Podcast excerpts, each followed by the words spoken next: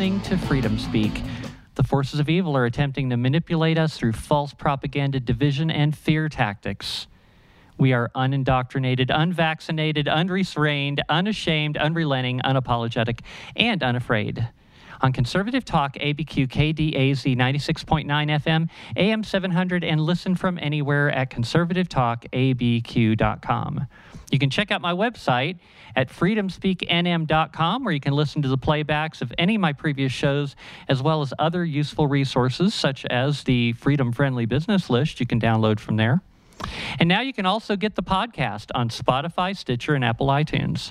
You can send me your questions and comments and get started advertising by emailing me at my email address of becca at freedomspeaknm.com.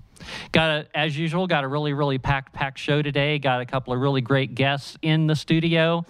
And as usual, you never really 100% know where the conversation's going to go. I have an outline, but it's, uh, it's, you know, it's not written in stone, so who knows? anyway, um, there was a little story going around social media that I read the other day that just I really caught my attention. And I thought I might start out with that and kind of expand on that because I think it really, really reflects upon the situation we are living in in this country today. So it's entitled How to Catch a Wild Pig. You can catch wild pigs by finding a suitable place in the woods and putting corn on the ground. The pigs find it and begin to come every day to eat the free corn. When they are used to coming every day, you put down a fence on one side of the place where they are used to coming. When they get used to the fence, they begin to eat the corn again, and you put up another side of the fence. They get used to that and start to eat again. You continue until you have all four sides of the fence up with a gate in the last side. The pigs, which are used to the free corn, start to come through the gate to eat that free corn again. You then slam the gate on them and watch the whole herd. Suddenly, the wild pigs have lost their freedom. They run around and around inside the fence, wondering, oh my God, what has happened? Why didn't we see this coming? But it's too late. They're caught. Soon they go back to eating the free corn. They're, used, uh, they're so used to it that they have forgotten how to forage in the woods for themselves. So they accept their captivity. Does this analogy remind you of anything? I hope so. This is exactly what is happening in America. The government keeps pushing us towards communism, socialism, and keeps spreading the free corn out in the form of programs such as supplemental income, tax credit for unearned income, tax exemptions, tobacco subsidies, dairy subsidies, payments to farmers not to plant crops. I like that one. Welfare, drugs, heck, they've even given drugs and needles to the addicts and giving them safe places to shoot up all the while the enemies of freedom and buying votes by giving away free stuff, we are continually losing our freedom and liberty a little at a time. One should always remember two truths nothing is free, and you can never hire someone to provide a service for you cheaper than you can do it yourself. Let me give y'all a little history lesson. The events in history that led to the rise of Nazi Germany and the evil totalitarian regime of Adolf Hitler began with an economic crisis. A worldwide economic depression followed the U.S. stock market crash of 1929. Fast forward to today, Joe Biden actually got confused in a recent speech and stated that inflation is a strength. Kind of, kind of like how they're turning everything upside down. Good is bad, uh, you know, it's. I heard another left wing commentator, when asked about the inflation we're experiencing in the U.S., say that the UK is also seeing inflation. Now, that got me thinking about something. I've always had the understanding that the United States leads the world as the strongest economy, and the rest of the world looks to us as the beacon of hope. I've heard that my entire life. Why has nobody considered that the reason the world economy is sinking into a pit is because the United States economy, under the failed leadership of Joe Biden, or Joe Brandon, that is, is collapsing? In February of 1933, the Nazis blamed communists for a fire that destroyed the German parliament building. This was used as a red flag even to justify the overthrow of the German government. In contrast, based on the evidence I've seen about the so called January 6th insurrection, it would seem to me that deep state, deep state funded investigators were, in, I'm sorry, instigators, were inserted into the crowd to incite violence. I believe this was for the purpose of diverting attention from the concern of a rigged election and the soft coup being perpetrated on the U.S. government. After Hitler gained power, he pressed for a state of emergency that suspended the freedoms of assembly, speech, and the press. The resulting declaration also gave the government the right to jail opponents and removed all limitations on police investigations. Though stripped of their civil liberties, many Germans praised Hitler for thwarting a communist overthrow. Does any of this sound familiar? All of that should sound familiar. Every single one of those things is happening in this country right now. We, we saw during the, the so called COVID scamdemic, in which they just threw the Constitution out the window took away all of our, our, our liberty, or at least they, they issued mandates. And people, because they don't understand their rights and they don't understand the law, and they've probably most people have probably never really read the Constitution, rolled over and gave in. And as far as political prisoners, I mean, look at the people that are still rotting in, in stinking, horrible little concrete jail cells in Washington, D.C., and the D.C. gulags. In my opinion, these people in the gulags are prisoners of war because we're at war with a domestic enemy right now, in my opinion. The Nazis used anti Semitic propaganda, including media, pop culture, and education curricula to promote the idea of a supreme German race and justify discrimination and violence against Jews, who Hitler's regime considered less than human.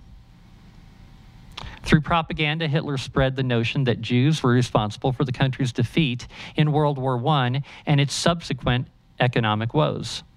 As a result, Nazi persecution of Jews, which reached its darkest hour in Hitler's genocidal final solution, went unchecked as many German citizens not only tolerated the violence, but even considered it necessary for the well being of the country. Let's take what I just said and replace the word Jew with the words like unvaccinated, anti vaxxer, anti lockdown, conspiracy theorist, Christian, or conservative. They all fit into what's going on right now. The thing that sounds very familiar to me here is that propaganda and a kind of woke culture of the time was being used to divide and conquer. Divide and conquer was a maximum that the renowned military strategist and philosopher Sun Tzu stated in 500 BC. And in The Art of War, he states that the supreme art of war is to divide and subdue the enemy without even fighting. Right now, society is deliberately being divided. You're either an obedient and responsible slave person who does what you are told, or you are a selfish, anti vaxxer, anti lockdown conspiracy theorist. Oh, I'm raising my hand. That's me. A sharp division is emerging between those of us who conform to the orders they are being given without question and those of us who question the mandate see the evil intentions and refuse to comply. This is creating a huge polarization in society. It's a classic divide and conquer strategy that would make Hitler proud. And this has been happening forever without us even realizing it.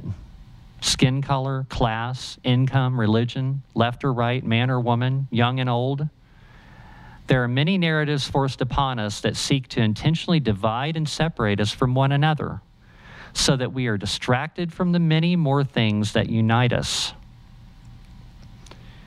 Do any of you really believe that the evil attempting to subjugate us really cares about racial equality, transgender rights, gay rights, reproductive rights, so called climate change, or our health?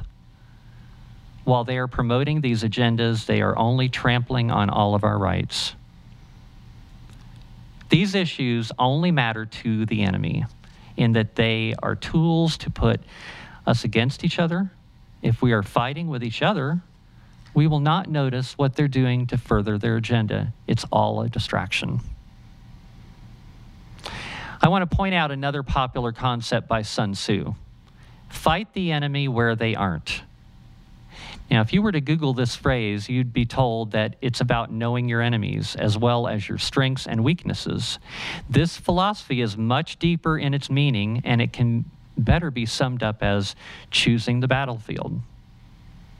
You want the enemy to attack you where you are strong, while you attack them where they are weak. However, because I know the futile nature of the battle that we face without the help of the, undoc- in, of the indoctrinated, woke masses, I choose instead to engage our mutual enemy in a type of self destructive manner. The weakness of our enemy is their nonsensical arguments, but they have, they have great strength in numbers. With millions of zombie like people who are void of rational or cognizant thought and who are just cannon fodder for them, the purveyors of chaos may just overrun us. It's for this reason that I've been sending out my message as a kind of call to arms. We need a multiple of people to guard the ramparts. I fear that the strength of rational thinking cannot win this coming battle because of the sheer numbers of incapable people who are not rational. Therefore, I've been blowing the shofar in a sense, to arouse those who slumber by the way of apathy and indifference. In a quote by Thomas Sowell, he stated, The problems we face today are there because the people who work for a living are now outnumbered by those who vote for a living. So I hope that gets you all thinking a little bit. I have a couple of really get, uh, good guests in the station today with me that I think are going to probably have a lot of comments on all this stuff. And I've uh, Corinne Rios joining me again. She, Good morning. She's like uh, my one of my favorite guest co-hosts. Oh, you're too kind. and I've also got Alan Martinez, and he's running for House District 23. And uh, he was able to come in today, and I really appreciate it. I appreciate the time to sit with you and talk to you. Thanks. so, What's your guys' thoughts on that? I agree. One of the things that I noticed very early on is that the left is very smart.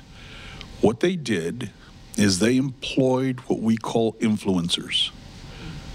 Because if you can capture the minds of young people, the battle's halfway done. And we've seen what's happened.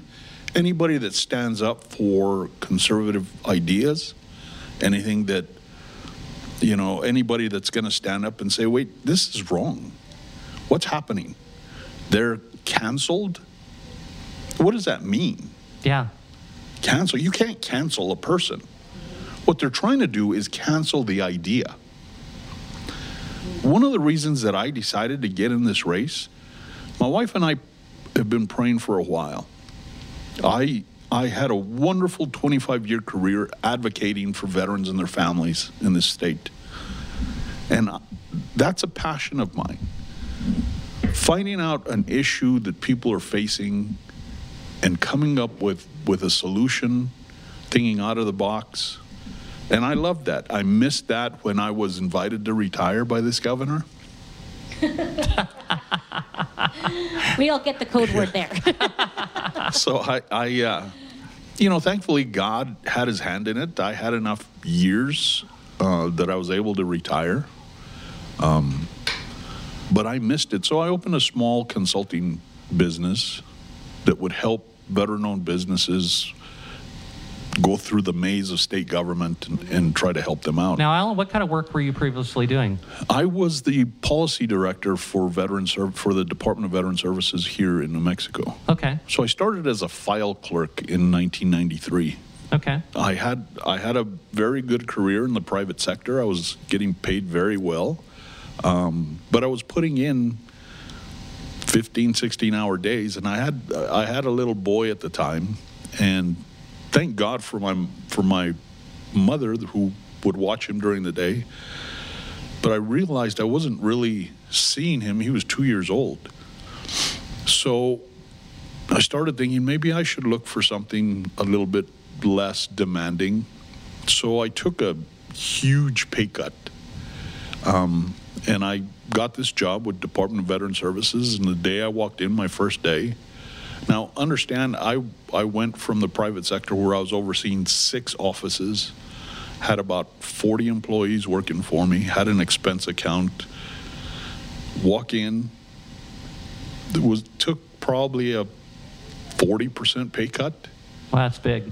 walked in. I said, you know, what, what's my job? He said, see those boxes over there? See those file cabinets?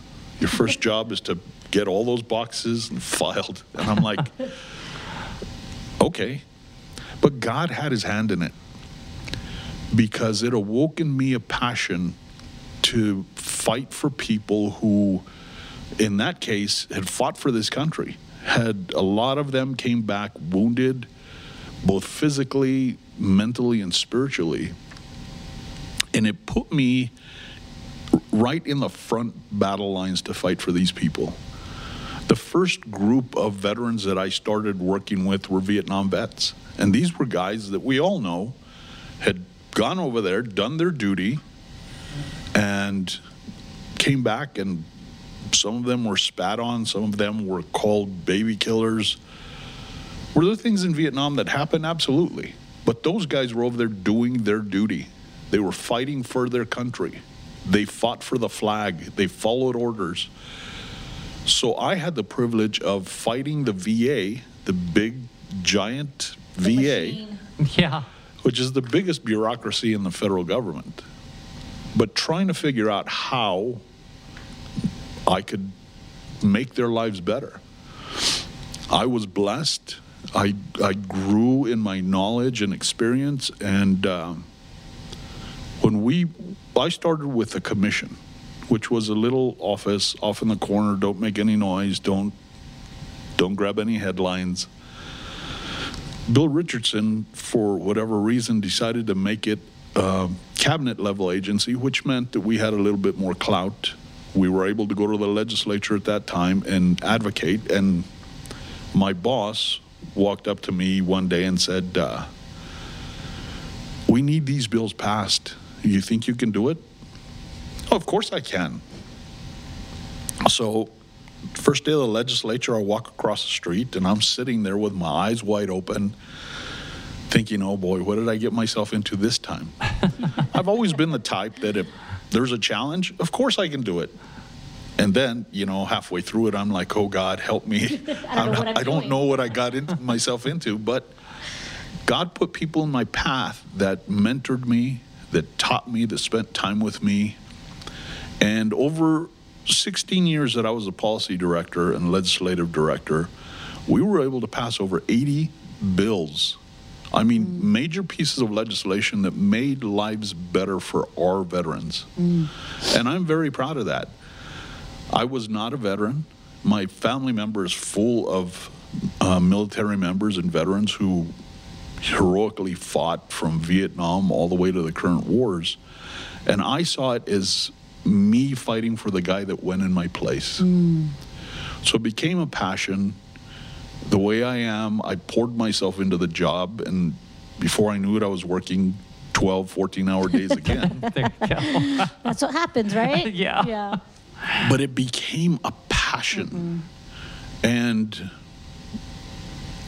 the last year that Bill Richardson was in office, I was elevated to the position of deputy secretary, which gave me a bigger microphone. So I was able to go across and use that title to meet with legislators and tell them, listen, this is not a, a Republican or Democratic bill. This is a mm. veteran bill. Mm-hmm.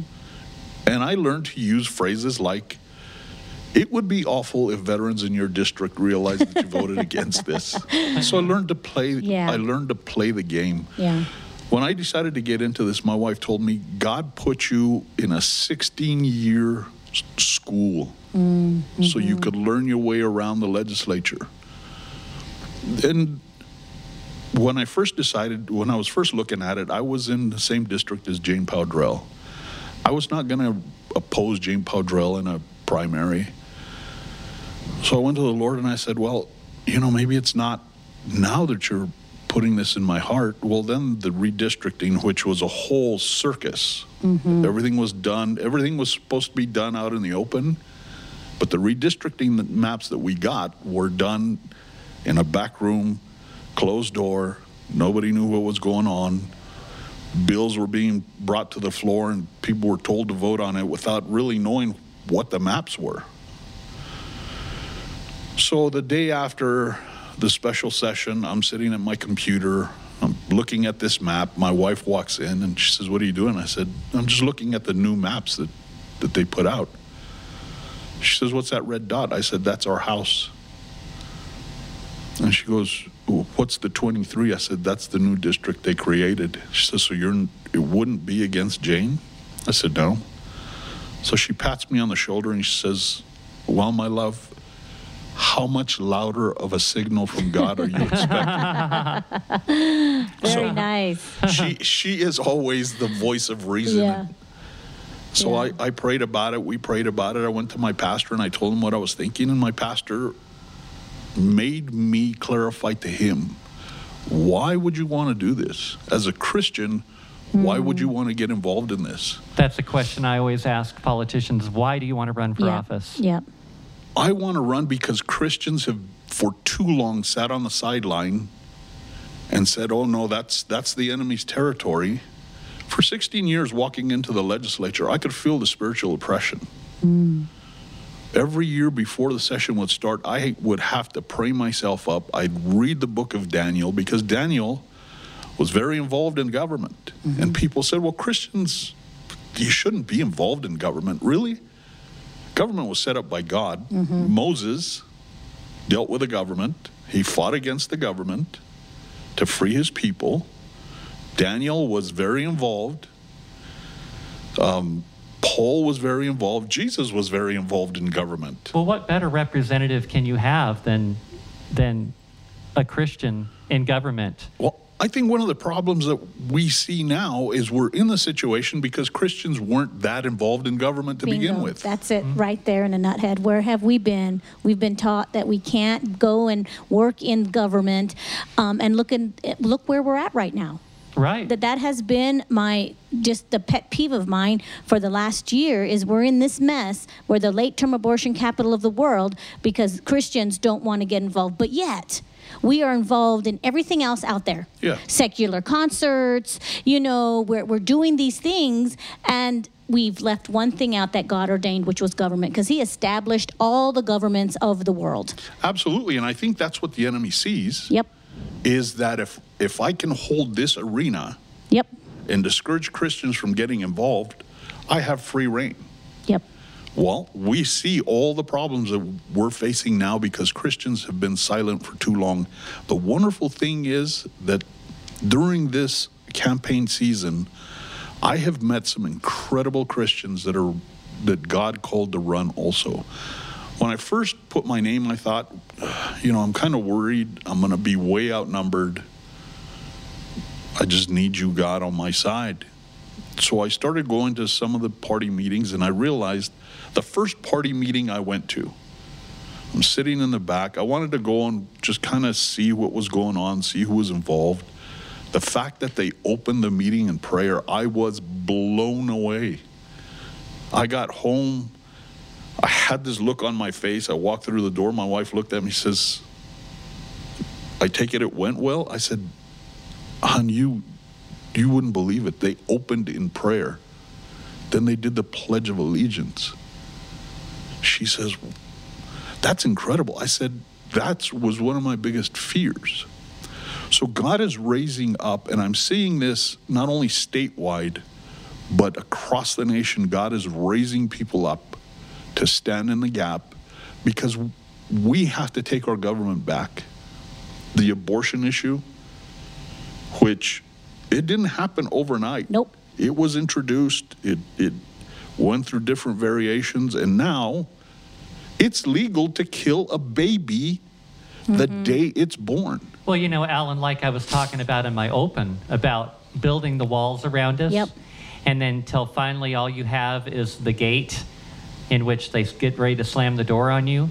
And I really do feel like we are at that point right now where they're about ready to slam the gate on us. Absolutely. Yep. And and we've let it happen. We've, you know, I think and it's it's not it's just because people have been living their lives. They've been like you, you were saying you're working 15, 16 hours To provide, Yeah, uh-huh. to provide. And it's like you're busy earn you know, you're busy earning a living for your family, taking care of yourself and and it's like like it's not like you have a lot of extra time to pay attention to other things. So these things they they, they take advantage of this.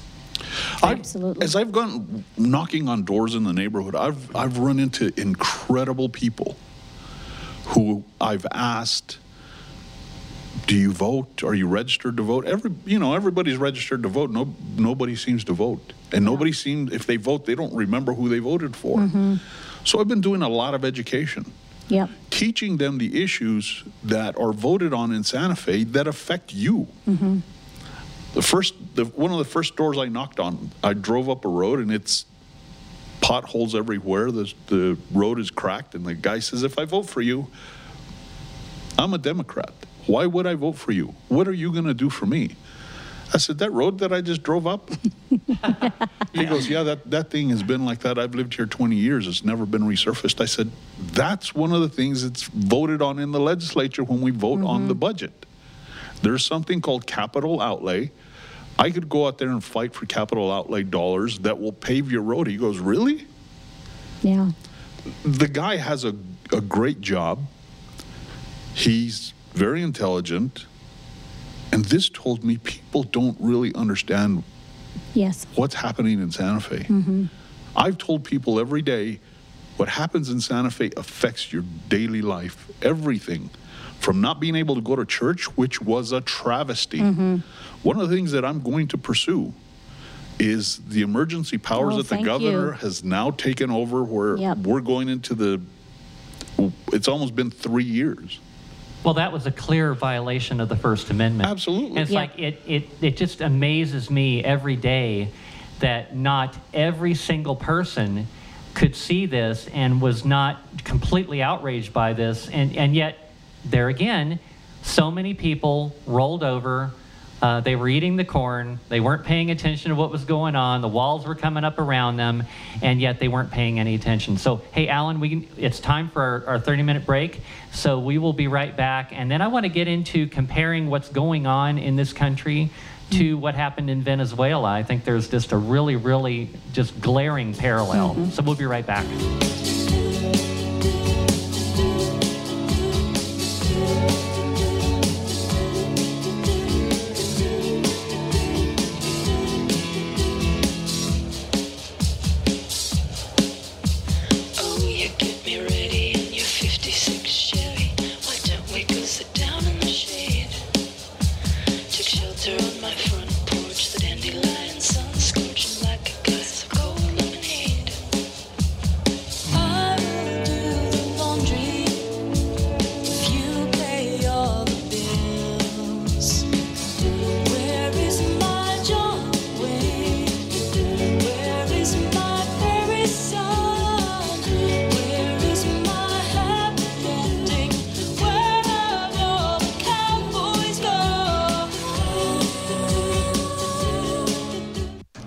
Ranchos Gun Shop, we support law abiding folks learning to operate their guns safely.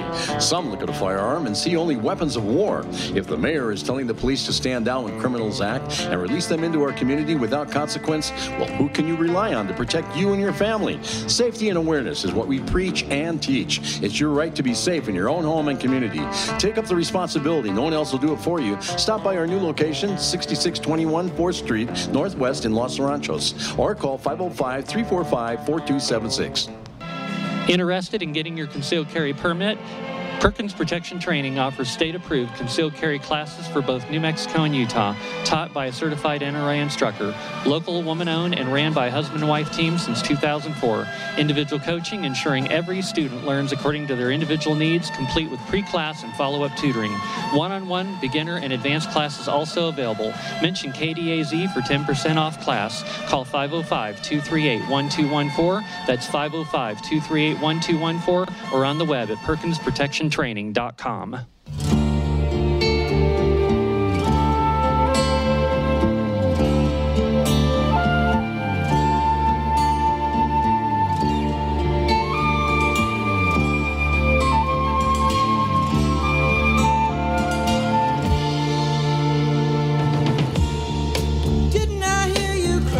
This Hey, everybody, welcome back. You're listening to Freedom Speak. I am your host, Becca Marie. You're listening to Conservative Talk ABQ KDAZ 96.9 FM AM 700, and you can listen from anywhere at conservativetalkabq.com. And I'm here with my uh, guests, Corinne Rios and Alan Martinez, House District 23 candidate. And uh, we were talking a little bit about how basically the incremental socialism and communism that is happening in this country. And it's been happening slowly. It, it hasn't just been happening over the mm-hmm. past couple of years. It's, it's been going on, well, you know, I'm, I'm going on 60 this year. And it's really been going on my entire life, slowly. You know, it's I've heard the I've heard the analogy of boiling a frog. You know, you boil that frog slowly, and the frog don't realize what's happening to him until it's too late. And like the analogy I used in my open was, you know, how do you catch a wild pig? Well, you, you close them in one wall at a time. You let them eat the corn. In other words, uh, take the the so-called free stuff from the government. Which, you know, one thing you have to understand is nothing is free the the government has no money, and I and I, I don't know how many times I can th- say this, and and so many people still don't understand this that the government has no money. What what they have is they have the capital that is is what you and me and all of us produce us human capital and and if you haven't heard my first show that I did on this station way back it's been 6 months ago almost now in which I had Greg Zanetti on, we talked about this. We talked about human capital, and we talked about that is where all the wealth is derived from. It's, devi- it's derived from two things. Each of us, our work that we put into our, our community, and the, the natural resources that are available. That's it. Resources and human capital, work, that is it. So, so when you hear about the government saying they're going to give you something free, all they're saying is, yeah, we're going to give you this, but trust me, you're going to work for it. Whether you realize it or not, you're going to work for it and it's going to come out of your it's going to come out of your earnings somehow.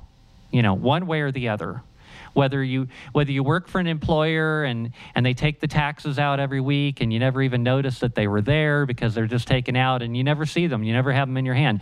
Me, I'm a I'm a independent contractor, so I have to pay those taxes and it hurts. I see it. I see all that money that I'm giving away to the government, and I'm watching all the things that they're doing to me. Mm-hmm. And honestly, it makes me mad. I'm bitter every time I give the government money. I really am. Yep. Because I see what they're spending it on. Mm-hmm, mm-hmm. You were talking about a socialist state, and we're going to get into Venezuela here, but uh, we've been talking about how it's been around for a long time. Do we remember Saul Alinsky? Oh, yeah. Rules for radicals. Rules for radicals. Eight levels of control that must be obtained to make your uh, a socialist state. Mm-hmm. The first one is health care. Who tried to pass universal health care? Do we remember?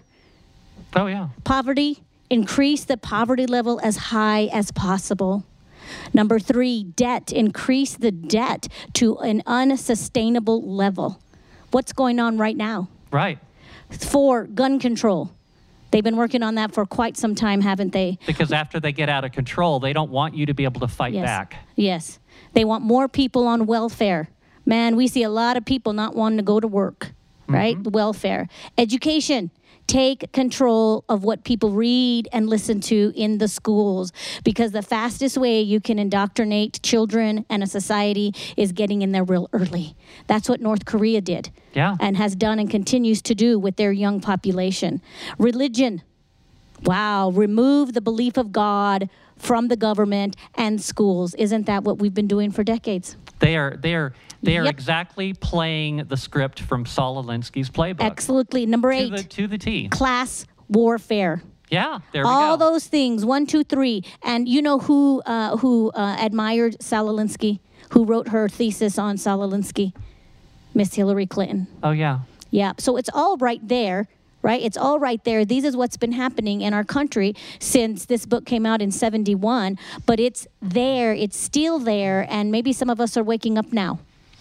People are shocked if you pay attention to history. It didn't start in the 70s. Mm-hmm. Correct. It didn't start in the 60s. It started in the early 1900s. The first progressive was Woodrow Wilson. He's the one that started working on the Mm-hmm. schools. Yep. And I, I had a beautiful conversation with a teacher yesterday who is actually going to help me with education policy. She says, People don't listen to teachers. We've been saying this. She says, I've been saying this for 20 years. Let us teach. Mm-hmm. Don't give us the, the, the script that we have to follow. My father in law just retired 51 years as a teacher. He said he retired because he's too frustrated with the school system. They they deny involvement of the parents. I was very involved when my kids were in school, and one of my favorite stories is one of my sons had been indoctrinated and thought because his last name was Martinez, the government owed him everything. And he felt that way. Uh, You know, I used to tell him that's not the way things work. But some people learn by experience. Mm-hmm. He got a job. He came home. He was very excited. He said, This is how much I'm going to get paid per hour. This is how many hours I'm going to work. I'm, you know, he was very excited. His first paycheck, he comes back and he says, I don't understand this. They shorted me. Yeah, right. What do you mean they shorted They sure you? did. He says, I'm supposed to get paid this much an hour. This is how many hours I worked. This is what it should add up to. And that's not what's on my paycheck. I said, okay, let's sit down and let's talk about that. right, right. He says, who the heck is FICA? I said, all those free things that you used to tell me that the government was going to give you, Yeah. you are now paying for those. He goes, well, that's ridiculous. Everybody should get a job then. No kidding. I How said- simple. That's what I've been telling you. Yeah. That's exactly what I, but going back to the education system, teachers want to be able to teach. I got my degree in education. I was a teacher for all of six months and I only, realized I only lasted five years and I was out. I, I, I couldn't, I can't do this. But it's about the young people. Mm-hmm. If you capture the, uh, Hitler did that, yep. the Hitler youth. the Hitler Youth, Uh-huh. absolutely. Yep. Woodrow Wilson did that. And what we're seeing now is these these influencers on social media. Kids spend more time in front of a screen than they do talking to their parents. Mm-hmm. That's a big problem. That is a huge problem because I remember these long conversations I've, ha- I'd have with my sons. And thankfully, you know, they're they're good men. I mean, it's hard for me to say men because I still think of them as my little sons. They always will be. But one of my sons is a general manager of a business, and he said, I can't pay people enough to come to work. They'll come for one paycheck and then they're gone, and they've, you know, the government's paying them to stay home. Mm-hmm. It's hard to run my business because nobody wants to work. And that goes to one of your points keep people on welfare. Yep. If you if you slowly make a person dependent on the government, Yep. then the government owns you. Yep. Well, and once they once they pull you in, and once they put the fences up around you, and once they slam the gate shut, Mm-hmm. like in Nazi Germany, after Hitler became the dictator, then these people were all trapped and Yep. then then just horrendous things Yeah. happened and i really feel like we're on the cusp of that in this country and thank god you know people like you and, and a lot of other people i know in the freedom movement and a lot of other people Yeah. around the country that are with us and doing the same things we're doing and reaching out and and doing like what i'm doing and speaking out and trying to educate people and and going to going to rallies and trying to reach out to other people we're holding it off but i'm not 100% sure there's enough of us there are so many people that are under the well, spell uh, I think a lot of Supreme Court decisions have come down on the side of, of righteousness have. and goodness. They so, have lately. So, I mean, we're, we got to be positive, right? I we know, got, we got to think on the, those good things, and I think there's still hope. Yeah, I'm Even not though it feels up. like the gates closing, I think there's still hope because a lot of the Supreme Court, I mean, even in Wisconsin, in our notes later, I think we're going to talk about how they said that the ballot drop boxes were illegal. Yeah. So it's like, okay, finally, people are waking up and rational thinking is back. Maybe. I don't know. maybe Well, God God never forgot his people. If you if you go through the Bible, mm-hmm. it would seem like you know nobody's standing up, everybody's worshiping altars, everybody's doing whatever they're doing, but God always maintained a group of people mm-hmm. who when things got really bad, they would stand up. I'm reading through the book of Second Chronicles, and there would be a series of three or four kings that would take everything out of the temple and erect all these altars and, and lead the people in the wrong direction, but then God would raise somebody up. Yeah, like one person. Yeah, and it would Right? it would start with one. Uh And this morning's reading, Yep. it was an eight-year-old kid that became that became the king, Yep. and he realized our country is a, a mess. Yeah. God is raising those people up right now. And we've all heard that we're in the end times. I've heard it all my life. My grandfather was a pastor, and I've heard it for 50, 58 years. But if it was if it was true then, 58 years ago, how much more true is it now?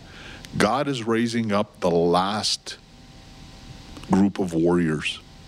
If this country is going to remain a mm-hmm. country under God's blessing, it's these last warriors that are going to stand in the gap.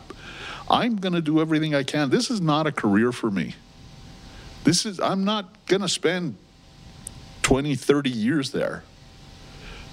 God has raised me up for this time. If it's one term, well, then God was going to use me to accomplish what he needs to accomplish in 2 years. I've given myself 10 years. And I've told people, because they've said, oh, you know, people get up there, they're there forever, they line their pockets. Listen, I'm giving myself 10 years. I know what I want to accomplish. I know the way the legislature works, and some of the issues may take 10 years. But I'm going to stand up every day and I'm going to fight. This is going to be my full time job for 10 years. New Mexico has a part time legislature, which I've never understood the term part time because it takes a lot of time. But I'm willing to give that. I'm retired. I can give that. I have the freedom to do that. Alan, are you for term limits? Absolutely. I think, you know, we look we look at the the Congress now. These people have been there for 50 years Mm-hmm. Yeah. and what have they accomplished? You know, every every time there's an election, I'm going to do this, I'm going to do that. And they don't do it. If you if I hire somebody I, I tell them I need this accomplished in this amount of time and it takes them 50 years to do it, Something's wrong. I'm a horrible boss. well, and then you hired the wrong person. Absolutely. Yeah. And I think that's what's happening in Congress. Absolutely. Well, and here's the other thing, Alan. It's like, and I've mentioned this before, if these people are in office for like 50 years, think of how out of touch they are with the real world by then. and then Because how, how they're billionaires. Yeah, they're billionaires. Right. And, you know, I was talking about human capital, and Uh-huh. I, I thought about this the other day, and I was thinking about this situation with Nancy Pelosi and her husband. Uh-huh. It's like where he's, they're making, they've literally, I mean, they're, what, have they got like a $100 million or some crazy amount of money now? And, and they made this while she's been, been how, you know, in the Senate, or the House, sorry, in, in Congress. And and then we see this, we're starting to see these, de- these shady deals in which she is in office making policy, mm-hmm. and her husband is making tr- stock trades based on that. Insider trading. Uh-huh. And so here's the Yeah. thing when you think about Nancy Pelosi making millions and millions of dollars, where is she getting the capital to make those investments? From Yeah. you and I. Exactly.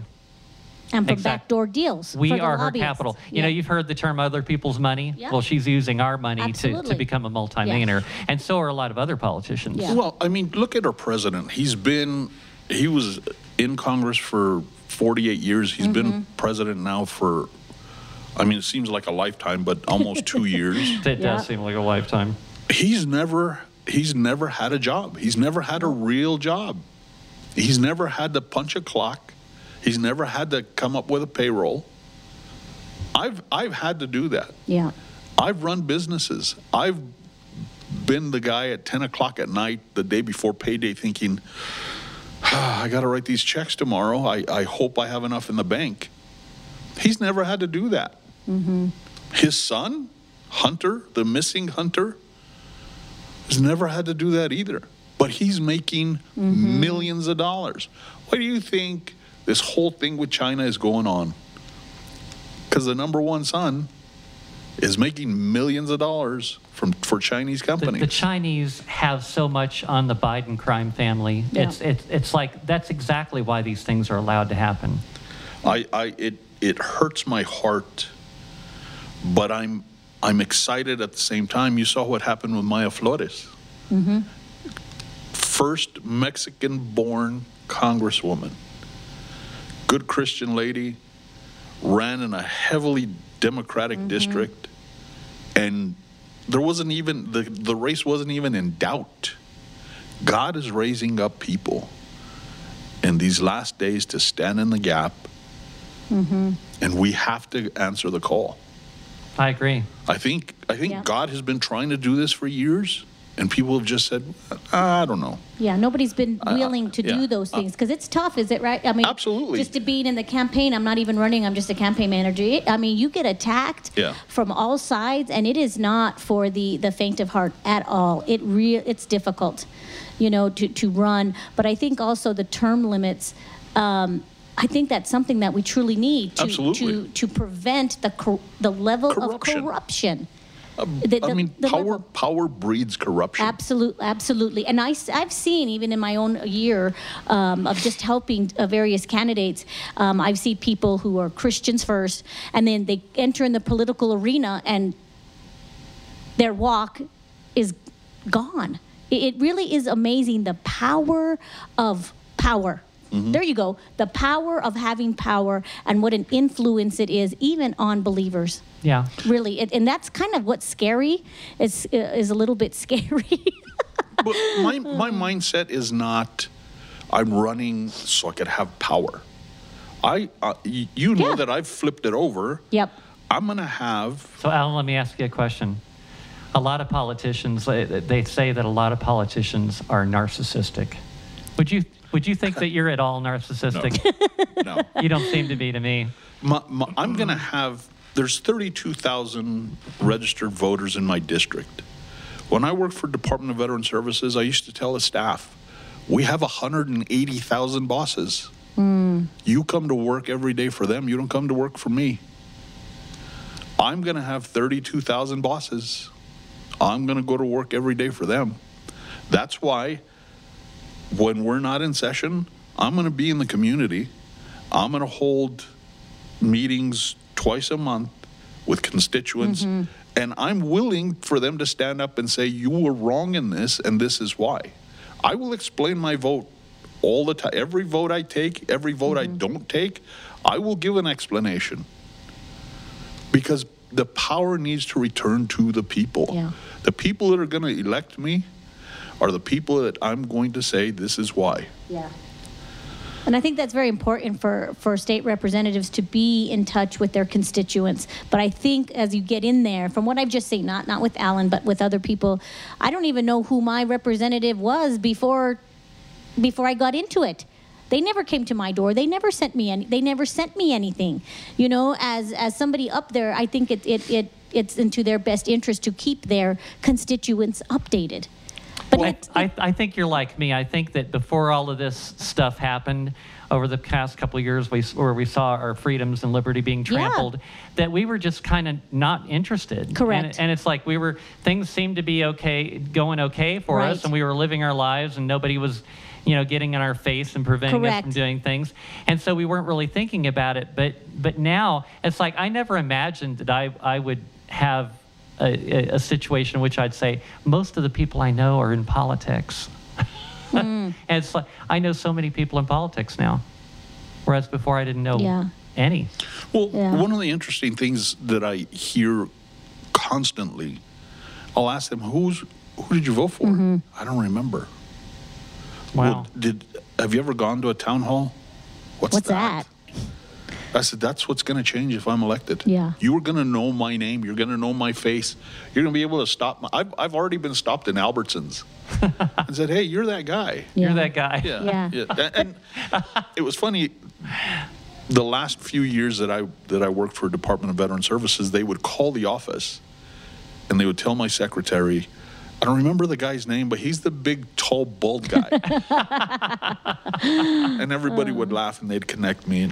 Yeah. Well, you know, at least you've got a face people remember. Yeah. That's, that's actually a good thing. Yeah, but this is all part of uh, in New Mexico. We we have a big population that is unknowledgeable about a lot of things, and I think this is where our state senator, our state representatives need to come in and help educate those people, so it really can be we the people. Yeah, but you, I've I've watched races over the years, and I've mm-hmm. thought, how does this guy keep getting reelected? Yeah. You know what they do? Instead of what we're trying to do and educate our constituents and meet with Yeah. them, they run and hide. Yep. And we're talking small communities around the Yeah. state. They, I've talked to people, I've talked to veterans that tell me, well, we need change. Well, why do you keep electing this guy? Yep. Because they, they're, Well- the, they're the they see his signs everywhere because he's raised so much money. Well, what they tell me is, well, nobody's run against him. Uh, mm-hmm. But I'm seeing all these races pop up, and I'm talking to these new candidates and, and trying to encourage them.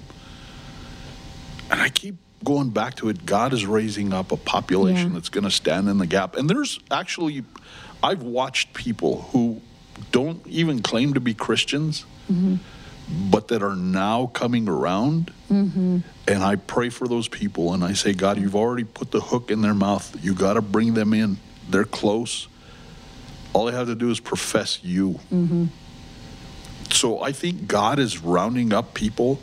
We, I mean, aside from the debacle that we see with the U.S. government, when a governor can write up a piece of paper, put her name on it, and say, I'm taking total control of your life, that's not the, the New Mexico that I grew up in. No. We are not a totalitarian state, but that's what we've become. But You- I blame the legislature.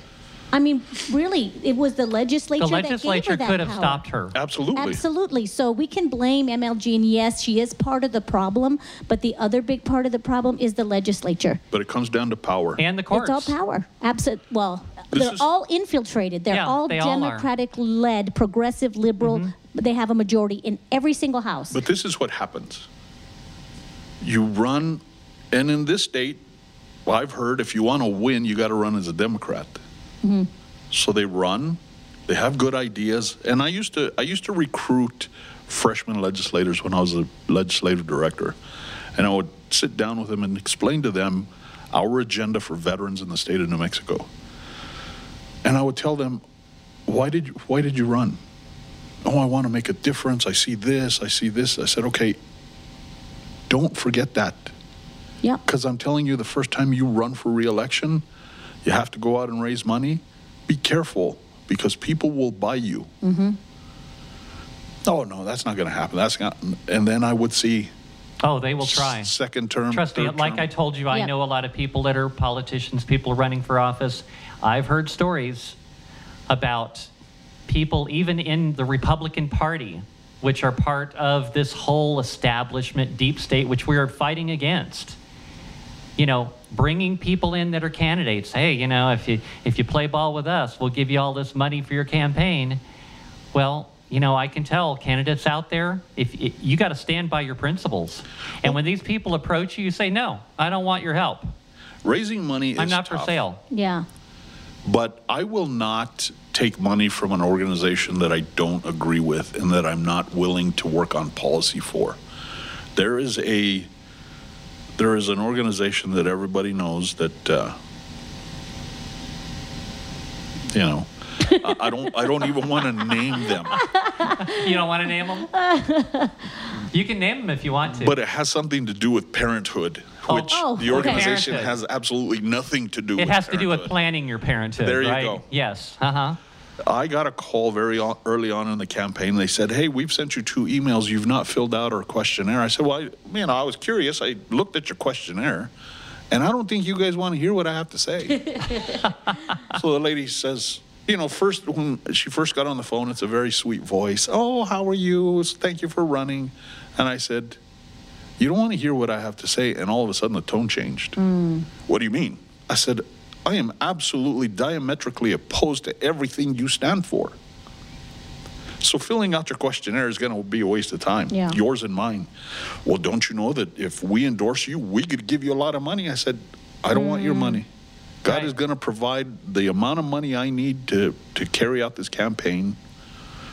And And there we go for the love of money. That is Yeah. like sometimes what makes politics so corrupt because for Yeah. the love of Oh, money absolutely. seeps in. Yeah. Yep. And I've had people tell me, "Oh, we looked at your campaign report. These people own your vote." I said, "No, they don't, because I've I've met with them and I've told them this is the policy I'm pursuing. It's a balanced policy." Well, what did they say? They were very interested because that's the same policy they're looking at. Mm-hmm. So I've accepted their money, but there's been money that's been offered to me, and I've said, "I just can't take that." Yeah. And you know, I run to the post office, I run to the mailbox every day to see if I have a check. So, all right. So, what I want to do is, in the uh, we're coming up on the second hour. I mean, time flies when you're here, don't it? I know. We didn't even talk about Venezuela. I know, and I still want to do that. So anyway, so that's what we're going to talk about. Um, what I want to do is I want to start out with talking. I've got a timeline here, based Okay. a basic timeline of what happened in Venezuela, and then I want to expand on a few points that I took away from this article I read at uh, WorldTribune.com. I thought it was a really good article. And by the way, everybody, it's like if you want to do further research on your own, I've mentioned this before. You can download my show notes, which I will have links to all of the rep, all of the material that I use um, in my research, and then you can you can download my my show notes, and you can you can further your own research. So. I wanted to start off with this timeline here, and then we'll continue this into the second hour because we're coming up on the end of this one. But Venezuela at one point in time was the third richest country in the Western Hemisphere. Yep. Now, you wouldn't know that now because I think at one point in time, I think their inflation rate was over a thousand percent. I mean, mm-hmm. some we're talking super hyperinflation here. Yes. And even now, it's really, really high. It's probably still over a hundred percent, I would imagine. So, at one point in time, they were that way. So, they voted a socialist president, and he was promising. Does this sound familiar? Income equality. In- mm-hmm. income equality. He wanted to bring income equality to people because he mm-hmm. said there was inequality.